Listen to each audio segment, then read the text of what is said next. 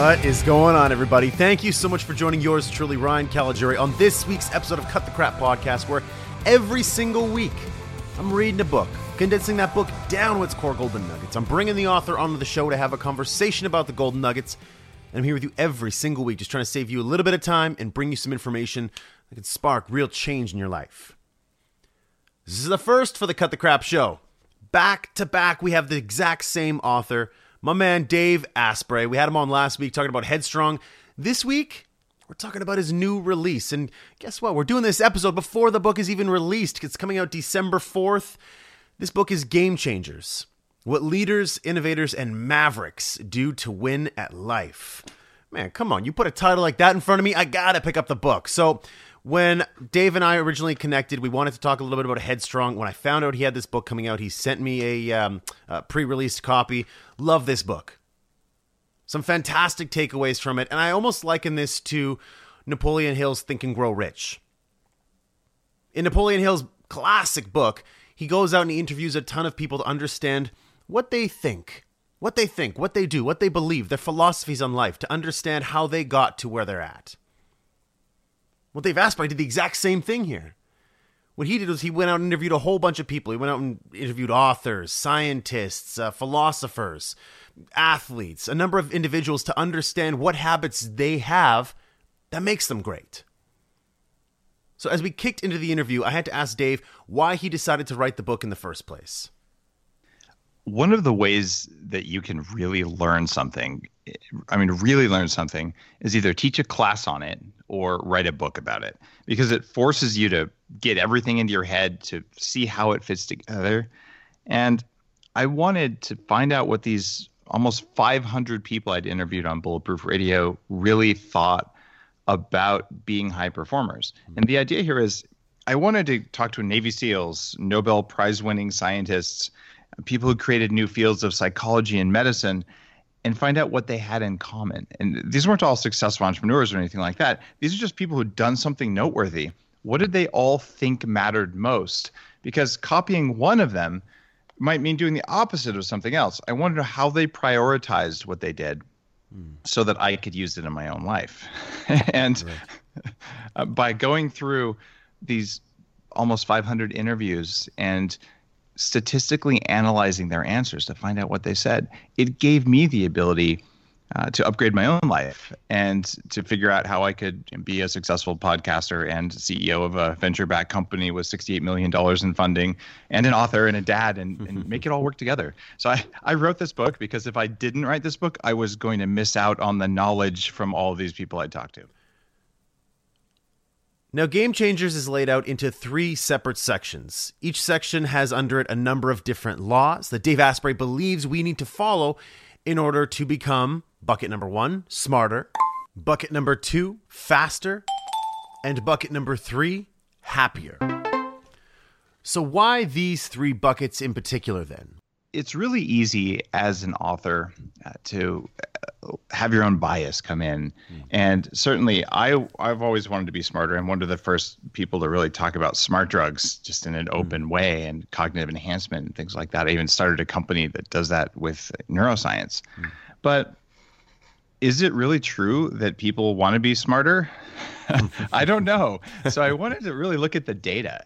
And so i decided to make this a data driven book and when you ask hundreds of people what three things are most important for performing better as a human being, well, if they all agree on something, you probably can learn from that. And after working with a statistician and analyzing the data, it came down to these three big buckets. They're doing things that make them smarter. They're doing things that make them faster. Hmm. And the biggest thing is that happy people perform better. If you want to achieve your big mission, you've got to find some way to turn on happiness. And when I read through this and I looked at my life, I'm in my mid 40s now. I look at all the times that I was you know, chasing money because I thought it'd make me happy, or you know, I'll buy a car, it's going to make me happy, and it was completely wrong. Mm-hmm. So I wanted to be able to to pick up game changers and say, if I had handed this to myself when I was 20 years old, would I have made a lot better decisions in my life if I only believed a third of the book? Wow. that was my goal for the book. And on that note, let's kick this thing off with golden nugget number one. focusing on your weaknesses makes you weaker. That's interesting to me because I think that for the most part, we all look at maybe weaknesses we have. We say, ah, I have this weakness. I should take a course. I should read a book. I should find a mentor to help me go from having this as a weakness to turning it into a strength. But Dave's saying that's not the case. And instead, we just stop focusing on our weaknesses and instead double down on our strengths. Early in life, I really thought that because I sucked at project management, I should become certified in it so I could address the weakness. And it's our our normal mindset as human beings to say if I'm bad at something, I need to spend extra time on it. But the world's most successful people realized after trying lots of different things that the ones that they were naturally drawn to, the things that gave them energy, uh, were the things that they should focus on and that they should ask for help on everything else. And this flies in the face of what most people uh, at any age do is say, oh, I'm not good at that. So then they, they sort of double down. And this is all about return on investment. The people who have won the Nobel Prizes, the people who have, have achieved uh, preeminence in their fields, they actually stepped back and said, I am simply not going to touch that hmm. because I could be adequate at that with extra effort, but I don't have extra effort. All of my effort is going into the things that are good, and I will get help. And if you have that in combination, that's how you change your game. And no one told me this when I was young. I spent so much time focused on stuff that I was never going to be world class at. Mm-hmm. And so what I would do is I would either hide from the stuff that I sucked at instead of asking for help, uh, or I just wouldn't do it, or I would really suck at it. And this is what most people do. And I'm telling you, the world's best people, they don't do that. They say, you know, if I'm not good at accounting, I hire an accountant. If I'm not good at plumbing, I hire a plumber. And if I love plumbing, I do plumbing as a hobby, right? so it's okay. Right. Any of these are okay. So focusing on your weaknesses, it actually makes you weaker because you've consciously decided to put effort and attention on something you're not good at, all while perhaps neglecting the things you are good at, your strengths. Now, this is especially true in business because what you suck at you can delegate. Give that to someone who is great at that thing you're terrible at. And it'll make more time for you to focus on the things you are good at. Whatever you're great in, you should double down on that. And you should get rid of what you suck at. Delegate it, get rid of it, stop doing it. Now, I'll be honest with you, this took some time for me to understand because I've heard this advice before. It's not the first time I've heard it. And every single time I heard it, I was torn and I fought it because I thought about my own experiences as a martial artist. And if I didn't improve the things that I was weak at, I wouldn't have been able to do as well as I have done in martial arts. And so when I have proof like that where it says, well, no, I improved my weaknesses, I focused on them, so I got better. And because of that, I became great at what I did. So I disregarded it. But then I kept hearing it over and over and over again. So I kept focusing on it. I said, well, there has to be some truth to this it has to be applicable. It might not have been applicable in that case, but it's got to be applicable. Because even within your strength, there is weakness. Let me repeat that again for you. Even within your strength, there is weakness. So, by focusing on your strengths, that's how you become world class and a game changer. But if you spend all your time and all your attention focusing on the things that you're not good at, your attention, your time, your investment, your resources, your energy all goes to something that you're not great at, and you're going to grow up to be satisfactory, mediocre, just okay. But what if you focused on the things that you were really strong at, the things you were passionate about? Because even within that, there's weakness that you can improve. So if you're going to improve weakness, why would you spend time, energy, effort, resources on something that you're really terrible at as opposed to something you're great at that you can be world class at? You know, you can go from good to great by focusing on the things that you're especially proud of, the things that you're especially passionate about. When I thought about that, all of a sudden this changed. By focusing on your weaknesses, it'll make you weaker. So double down on your strengths. I fought with this one in my mind for a long, long time, but now it's concrete. And this to me is a game changer. Now, the challenge is going to come up when you decide in your mind that you're going to double down on your strengths and no longer be distracted by your weaknesses. The challenge you're going to have is in saying no, which in fact is one of the very first laws in this book. So I had to address this one with Dave.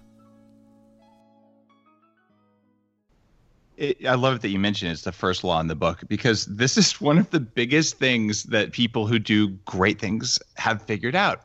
It's simply how to say no and not pay a psychological and emotional cost for that.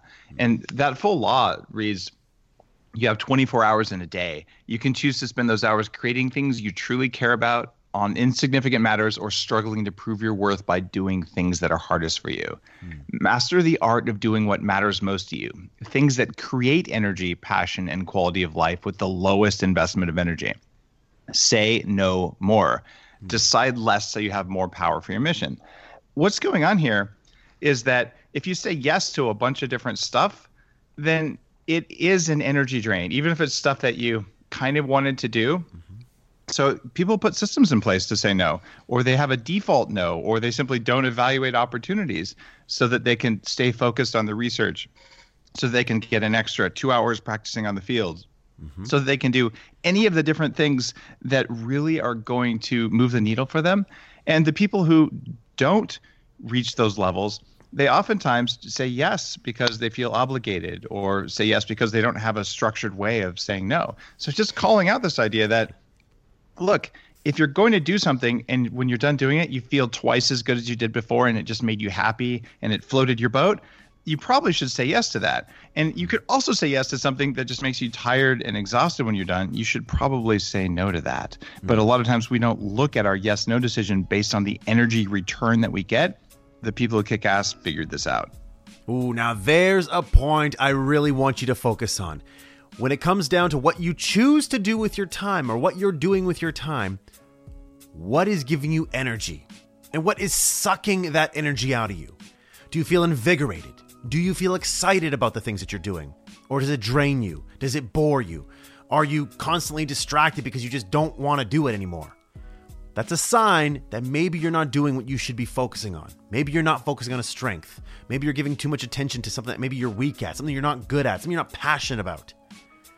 And again, when Dave says this is what the game changers figured out, maybe that's what you need to figure out. Why is it that you sit there and you're like, oh man, these people who say they just get up out of bed and they can't wait to start their day, or the people who say, I can't wait for Mondays, you might think they're full of crap. When in fact, they're not full of crap. Maybe they've just figured out what gives them energy. Doesn't that just make sense? When you wake up out of bed full of energy, it's because you're doing something you love to do. I love that takeaway.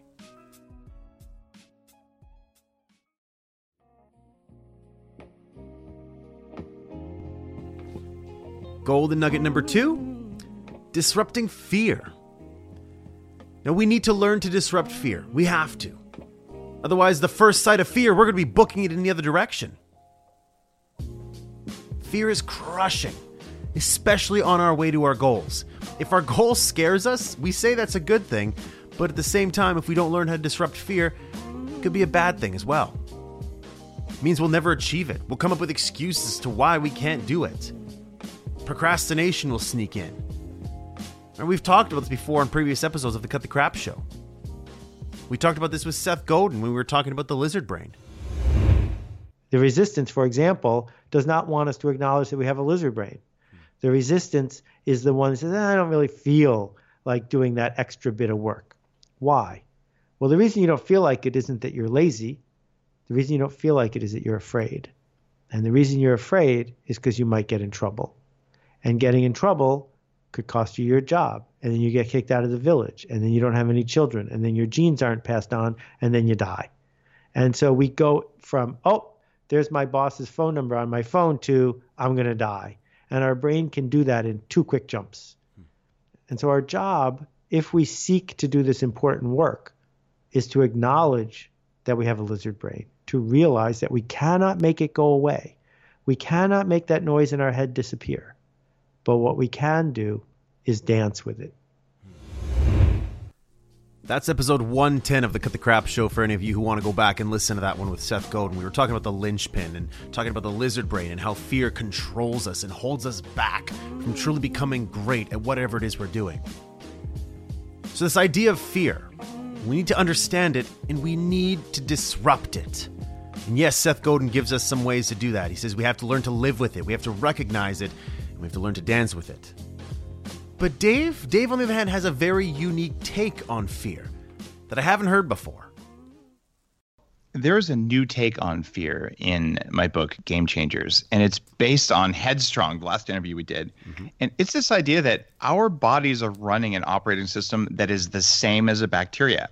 And it's very straightforward run away from, kill, or hide from something that might eat you, then eat everything, and then have sex with everything else. Because if you don't do those three things, the species will die. Mm-hmm. Every species has to do these things in that order. So, a lot of the fear, the stuff that turns off your mind, is simply your body's operating system trying to survive. And none of those fears, unless there actually is a tiger or a famine or uh, things like that, it's not real. But the sensation of it's there, the, the feelings are really there. So, we assign a story to make the feelings justified.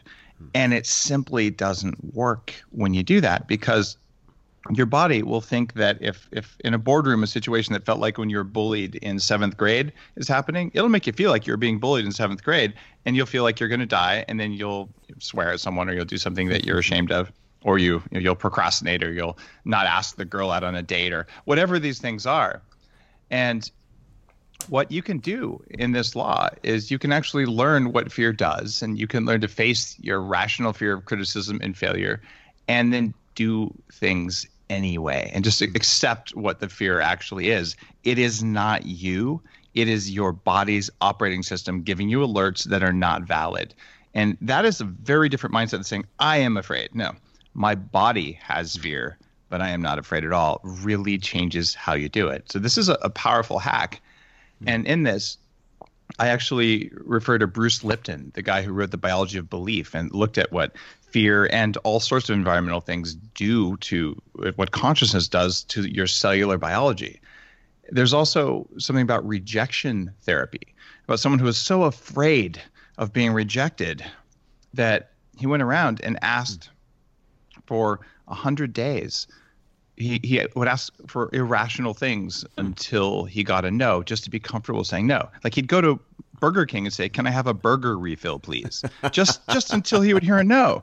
And man, I tell you, it liberated him. And I interviewed him about this experience. He said, "You know, I'm not afraid of hearing no anymore." Wow. But before, he was terrified to ask. So it changed his dating life. It changed his career, just because of exposure therapy. Now, I love these two takeaways. The first one is just separating yourself from your fear. You are not your fear. Your fear is in your body, but your mind is more powerful than your fear, and you can override that fear. So I know you're scared to give that presentation. I know you're scared to ask out that guy or that girl. I know you're terrified to take that test. Whatever it is you're scared of, that's your body. Your body's scared.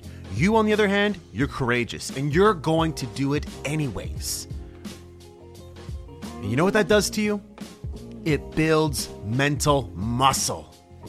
Every single time you conquer fear, it makes you stronger. And it makes the fears that used to scare you before, that used to be maybe a level 10, the more you beat them, they go from a 10 to a 9 to a 6 to a 3 to a 2 to a 1, where now certain things that scared you that used to be a 10 are no longer a 10. And that's empowering.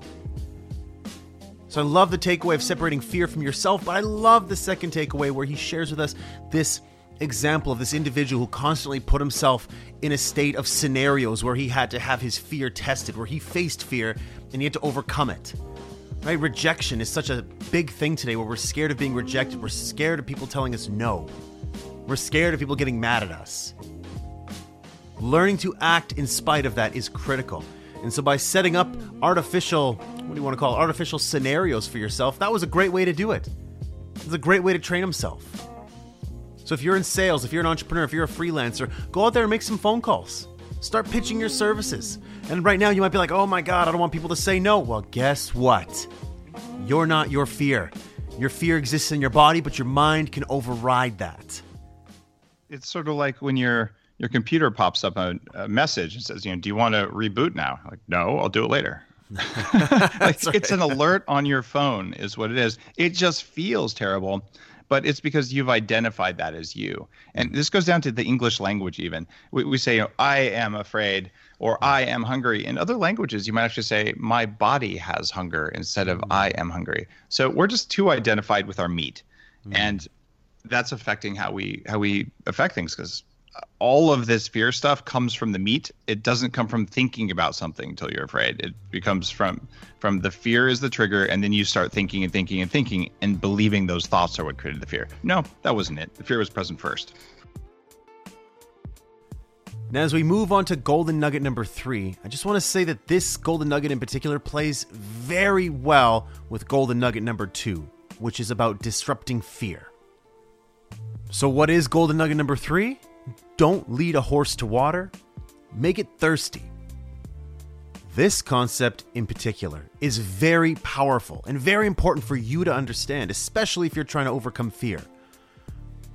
If you want to disrupt fear, maybe the thing that you're working on or the thing that you're doing doesn't get you excited enough to want to disrupt it. So I had to ask Dave about that to get a little bit more clarity on what he means by don't lead a horse to water, make it thirsty. This is based on two really powerful interviews uh, with uh, a couple guys, both of whom are from India and came from poor families. One is uh, Naveen Jain, who is uh, currently mining the moon for asteroids, is tied in with the X Prize. And Subir Chowdhury, who is one of the top quality consultants in the world. And both of them told stories about boredom and it turns out that people who change their game, they don't get bored. They seek out things that fascinate them to the point that they want to jump out of bed in the morning, where, where they just they love what they do. Uh, to the point that their passion and their purpose completely obliterate boredom. And they've both said, look, if you don't have a purpose, if you don't have a mission, that you cannot force yourself to care. So if you have a, a dead end job or you decide, I'm going to start a company doing something that doesn't matter for the world mm-hmm. because I think that I can make you know 10 percentage points margin or something like that, that you will probably hate your life. Mm-hmm. So both of them said, look, you put your passion before money and success follows. And both of them also said, you don't ignore the money. You have to find something that you're passionate about that will create enough of a career for you. So if you're an archaeologist in a field that that you know no one no one knows about or that doesn't really exist, you might find that that's your hobby because there is no career there. But if you find a career that simply pays the bills and doesn't do anything for you, that you're probably going to to be unhappy and you're mm. probably not going to do anything big. So you, you've got to find that middle ground where yes, it's financially successful enough, but you give a shit. Yeah, and that's, that's something right. that they. It, some people say just follow your passion. That doesn't work. And some people say, oh, just make enough money. And neither of those is what leads you to be a game changer. Mm-hmm. They both lead to mediocrity. Another huge point by Dave. People say follow your passion. Hey, you can do that, but guess what? Your passion might not make you money. And if you're not making money, you're probably not going to be happy. You're going to have a gap in your happiness.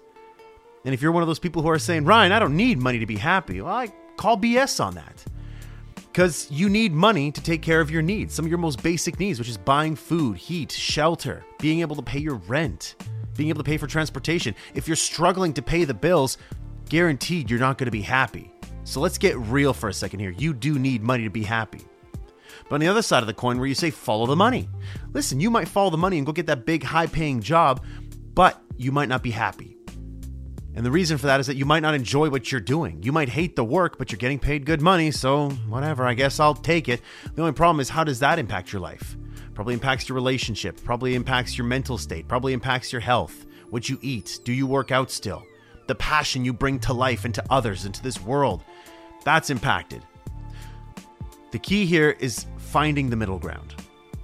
But I really want to point out here that very few of us find that middle ground right out of the gate. And if you're one of those people who did, congratulations. I'm happy for you. Be grateful that you found that. But for most of us, we have to go through pain first to figure out what that middle ground is. Something that makes us enough money that we're taken care of and that we're happy, and something that lights us up, that gets us up out of bed in the morning.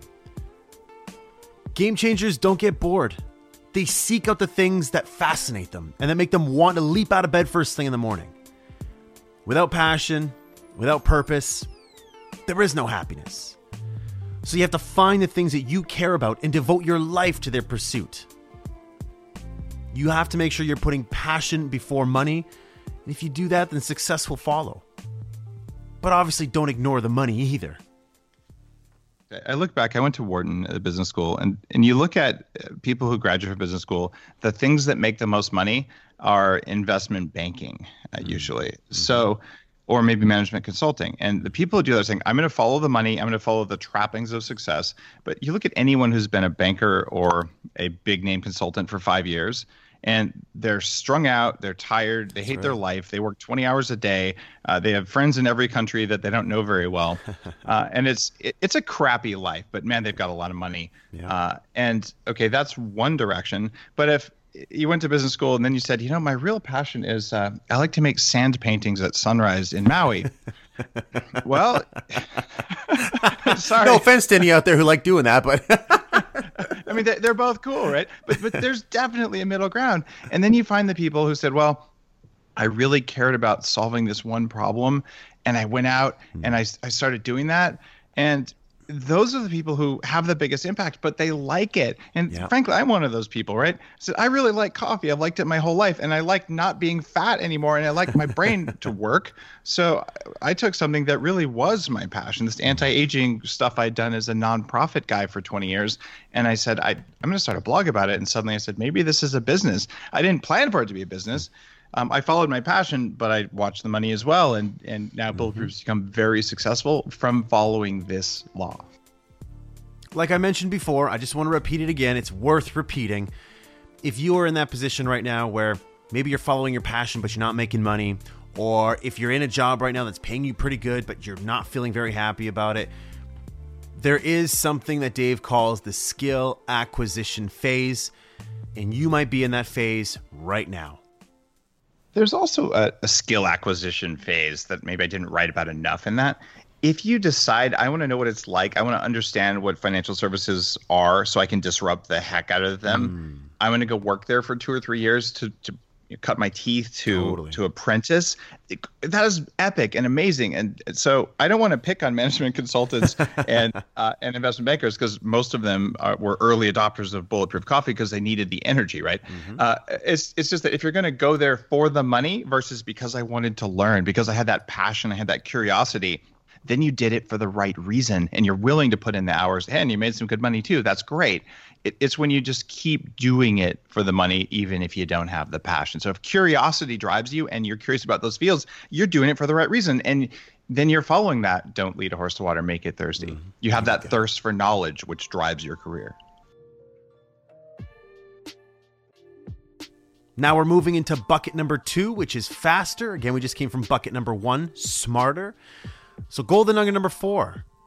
I love this one. Great name. Don't eat like a caveman, eat like your grandma. What the hell is Dave talking about here? Well, before we go into this one, you got to remember that Dave is an expert at understanding how foods impact energy levels. So, exactly what does Dave mean by this? Don't eat like a caveman, eat like your grandma. The the bulletproof diet. My my first book sold uh, about a half a million copies, and uh, is I'd say in, in the same quadrant as something like a paleo diet, but based on biochemistry and fertility and hormones and things like that. And I know a, a lot about this. I could have written another food book, and this is not a chapter telling you how to eat, but it's pointing something out. And it's that ancient wisdom told our ancestors what to eat and how and when to eat it.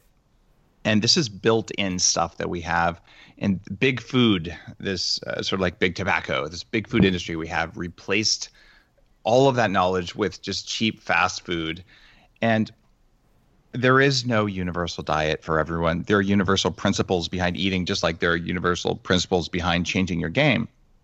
But one of them is that if you go back 100, 150 years and look at what the women in your family, your maternal lineage, ate, and focus on those, you might be really surprised at how good you feel. Mm. For instance, if you come from a people who are in a part of the world that ate a a lot of lentils, you probably tolerate them very well and they they might be okay for you. If you come from a part of the world that never ate lentils, like say northern Europe or something, you probably won't tolerate them very Mm-hmm. well. And the same goes for corn, the same goes for rice and things like that. So I cannot tell everyone out there you need to eat this one thing because it won't work. And a lot of it is this complex interplay between the genetics of your power generation, your mitochondria, this is our last interview, and your nuclear DNA. So all of these people, uh, the the 450 people who were included in the survey that made the data set for Game Changers. So instead of me telling you what to do, this is what 450 people agree on. The number one thing that they agreed on when I, I said, tell me three things that matter most. It, it could be anything on earth. You know, 76% of them said somewhere in their top three was food. They figured out that if they ate garbage, they could not perform. They couldn't create. They couldn't win. They, they hmm. couldn't do what they were here to do. And no one tells you this when you're 18 and you eat some vegetables. It- It's it's just not there. but the rule there is very specific. Look at what your ancestors ate and tweak your diet based on that. Again, just to kind of reiterate here, ancient wisdom told our ancestors what to eat, how to eat it, when to eat. But now all that's been replaced with the big food industry who now tells us, you know, that we need cheap, fast food. So if you happen to be one of those people who likes a lot of junk food and that is your fuel, then I can almost guarantee you're having a difficult time concentrating. I can almost guarantee you're having a tough time achieving your big goals. Can almost guarantee that you get irritable very quickly, that you don't have a lot of energy, that you're not as enthusiastic about your ideas. At the end of the day, you're more drained than excited, and then in the morning, you're not as energetic and pepped up to get going. The kind of food you eat is a game changer.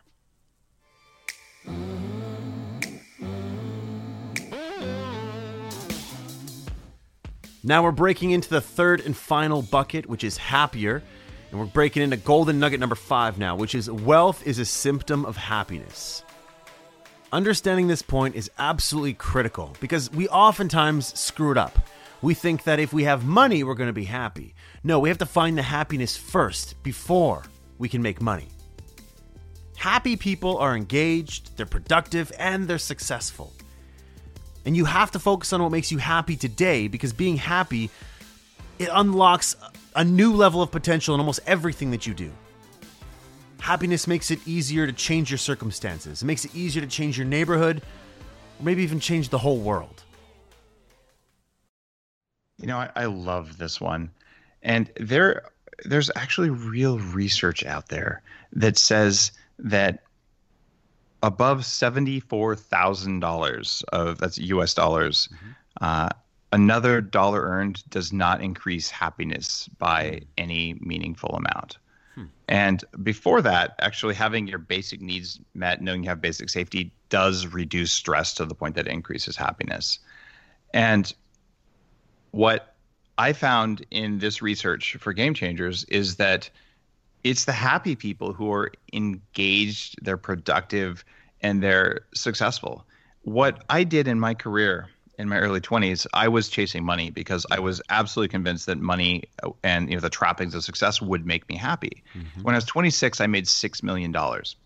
Uh, that was profound and awesome. I, I was kidding. a co- I was a co-founder of a part of the company that held Google's first server uh, when it was you know, two guys in a computer and the Facebook servers and things like that. It was, it was a fantastic time. I lost it when I was 28. Oh.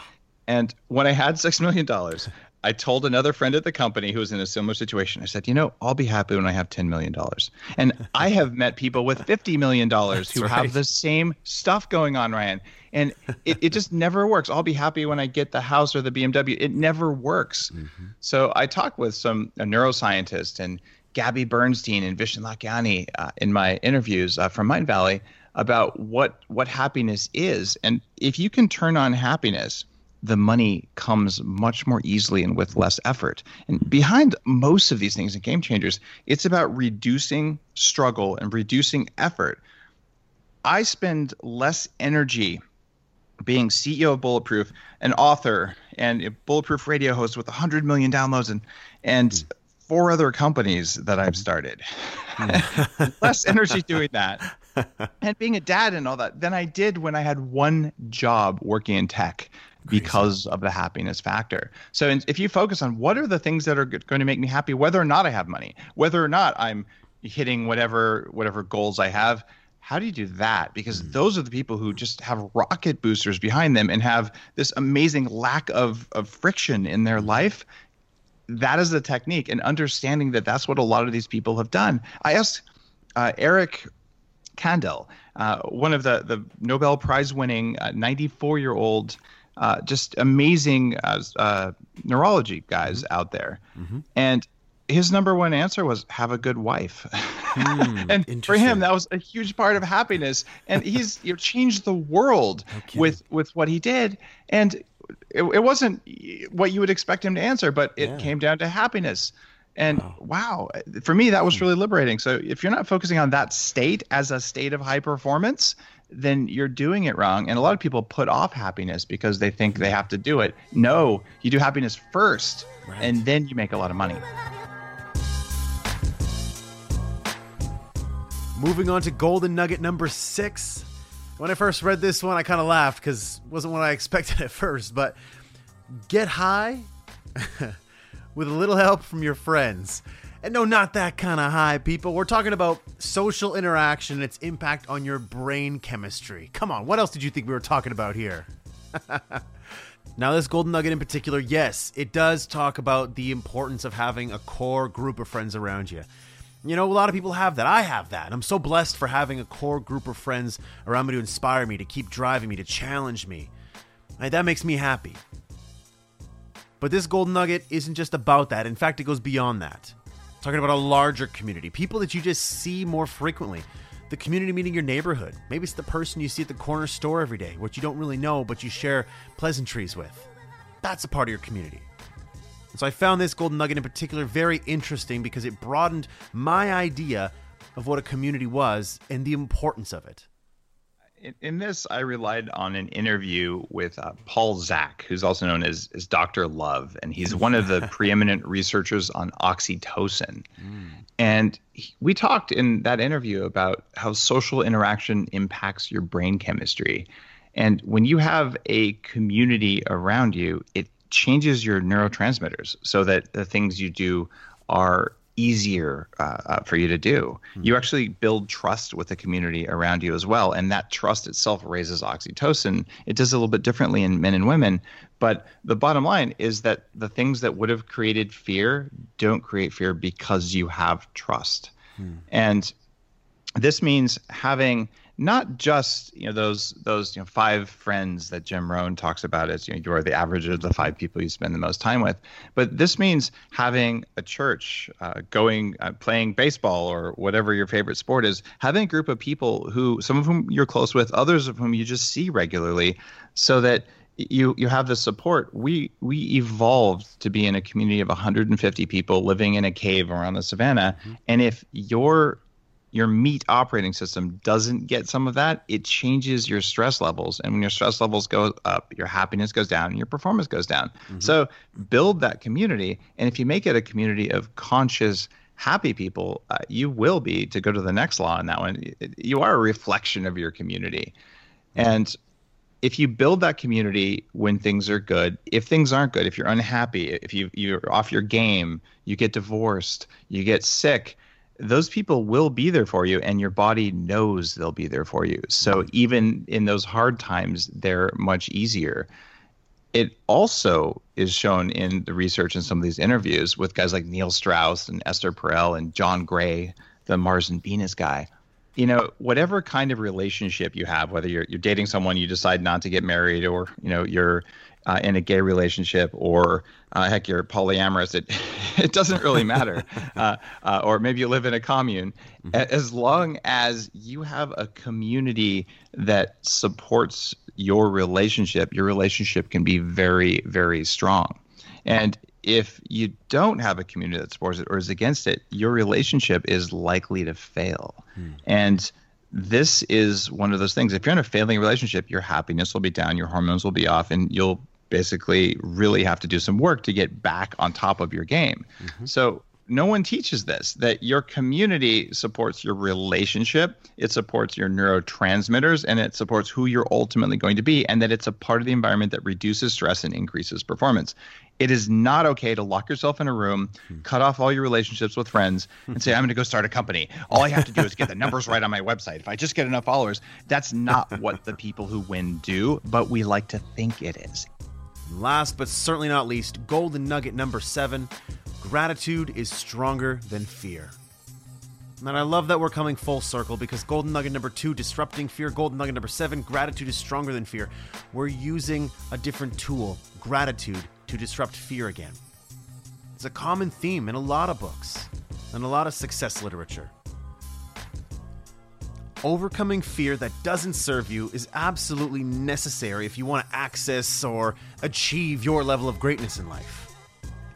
And yes, I know, I understand when people say courage works. I understand if you're courageous and you have to kind of muster up the courage to get there. I get that. The problem is it takes a lot of energy. And if you have to maintain a high level of courage, you're going to get exhausted from doing that all the time. So, what Dave recommends is he says to save your courage. Save your courage for when your life is actually on the line. And the rest of the time, use gratitude to turn fear off at the cellular level. Again, freedom from fear leads to happiness. Happiness is what makes you perform your best at whatever you choose to do in life. This might be the most important law.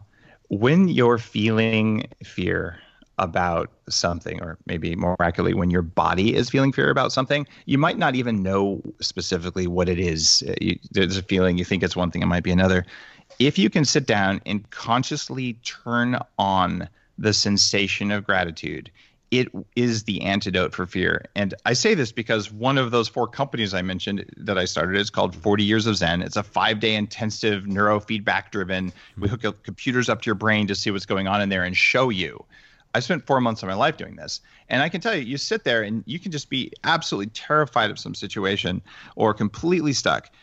And if you reframe it just using gratitude, and in this law, I actually show people how to do it, all all you have to do is genuinely feel a spark of gratitude. And gratitude can be, you know, this seems like the worst day ever. Be like, oh, I'm still alive and have both legs. Gratitude. Like, that's, that's all it takes. And that's right. It's a switch in your brain. You cannot simultaneously be afraid and grateful. So this is your off switch for fear. And nobody teaches this, but it is the most important thing. And I can see it on a computer screen with electrodes hooked up to my head.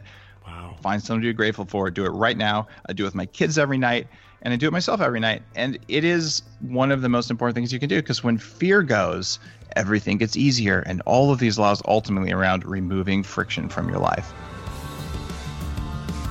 Right, there we have it. That's Game Changers What Leaders, Innovators, and Mavericks Do to Win at Life by my man Dave Asprey.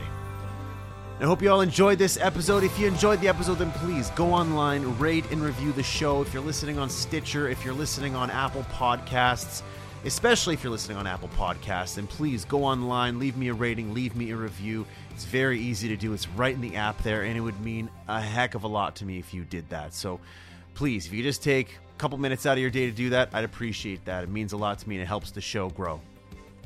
Also, if you haven't connected with me online, then what are you waiting for? Connect with me online. I'm on LinkedIn, Facebook, Instagram, Twitter. Go ahead, connect with me, say hi, tell me you found me through the show. Again, it just means a lot to me that you connect and you say hi. You know how much I love that, especially for all of you who have done that already and you've reached out. You know that I reach back out to all of you. It might take me some time, but I always do it.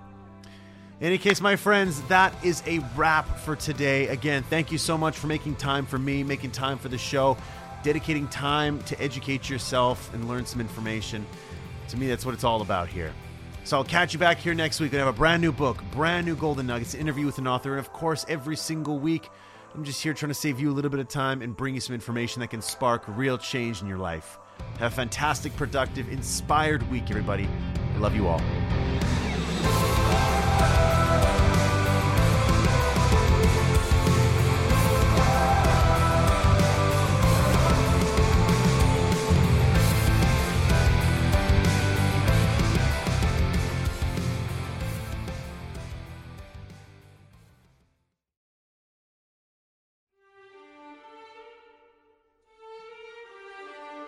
Rise and shine. 6 a.m. and your hand can't make it to the alarm clock before the voices in your head start telling you that it's too early, too dark, and too cold to get out of bed. Aching muscles lie still in rebellion, pretending not to hear your brain commanding them to move.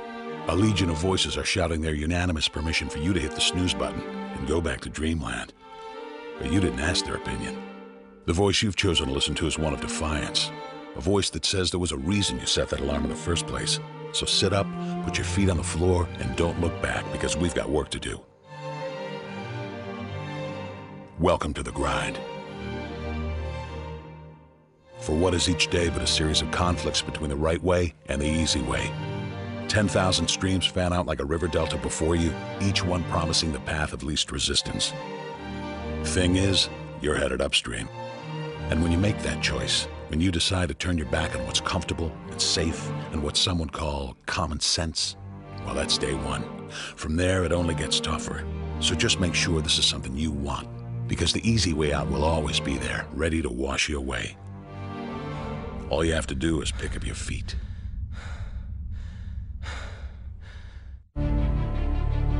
But you aren't going to, are you? With each step comes the decision to take another. You're on your way now, but this is no time to dwell on how far you've come. You're in a fight against an opponent you can't see, but oh, you can feel him on your heels, can't you? Feel him breathing down your neck. You know what that is? That's you. Your fears, your doubts, and insecurities all lined up like a firing squad, ready to shoot you out of the sky. But don't lose heart. While they're not easily defeated, they are far from invincible. Remember, this is the grind, the battle royale between you and your mind, your body, and the devil on your shoulder who's telling you that this is just a game. This is just a waste of time. Your opponents are stronger than you. Drown out the voice of uncertainty with the sound of your own heartbeat. Burn away your self-doubt with a fire lit beneath you. Remember what we're fighting for and never forget that momentum is a cruel mistress. She can turn on a dime or the smallest mistake. She is ever searching for the weak place in your armor, that one tiny thing you forgot to prepare for. So as long as the devil is hiding the details, the question remains, is that all you got? Are you sure? And when the answer is yes, when you've done all you can to prepare yourself for battle, then it's time to go forth and boldly face your enemy, the enemy within. Only now you must take that fight into the open, into hostile territory. You're a lion in a field of lions, all hunting the same elusive prey with a desperate starvation that says victory is the only thing that can keep you alive. So believe that voice that says you can run a little faster and you can throw a little harder, and that for you, the laws of physics are merely a suggestion. Luck is the last dying wish of those who want to believe that winning can happen by accident. Sweat, on the other hand, is for those who know it's a choice. So decide now, because destiny waits for no man. And when your time comes and a thousand different voices are trying to tell you you're not ready for it, listen instead to that lone voice of dissent. The one that says you are ready, you are prepared. It's all up to you now. So rise and shine.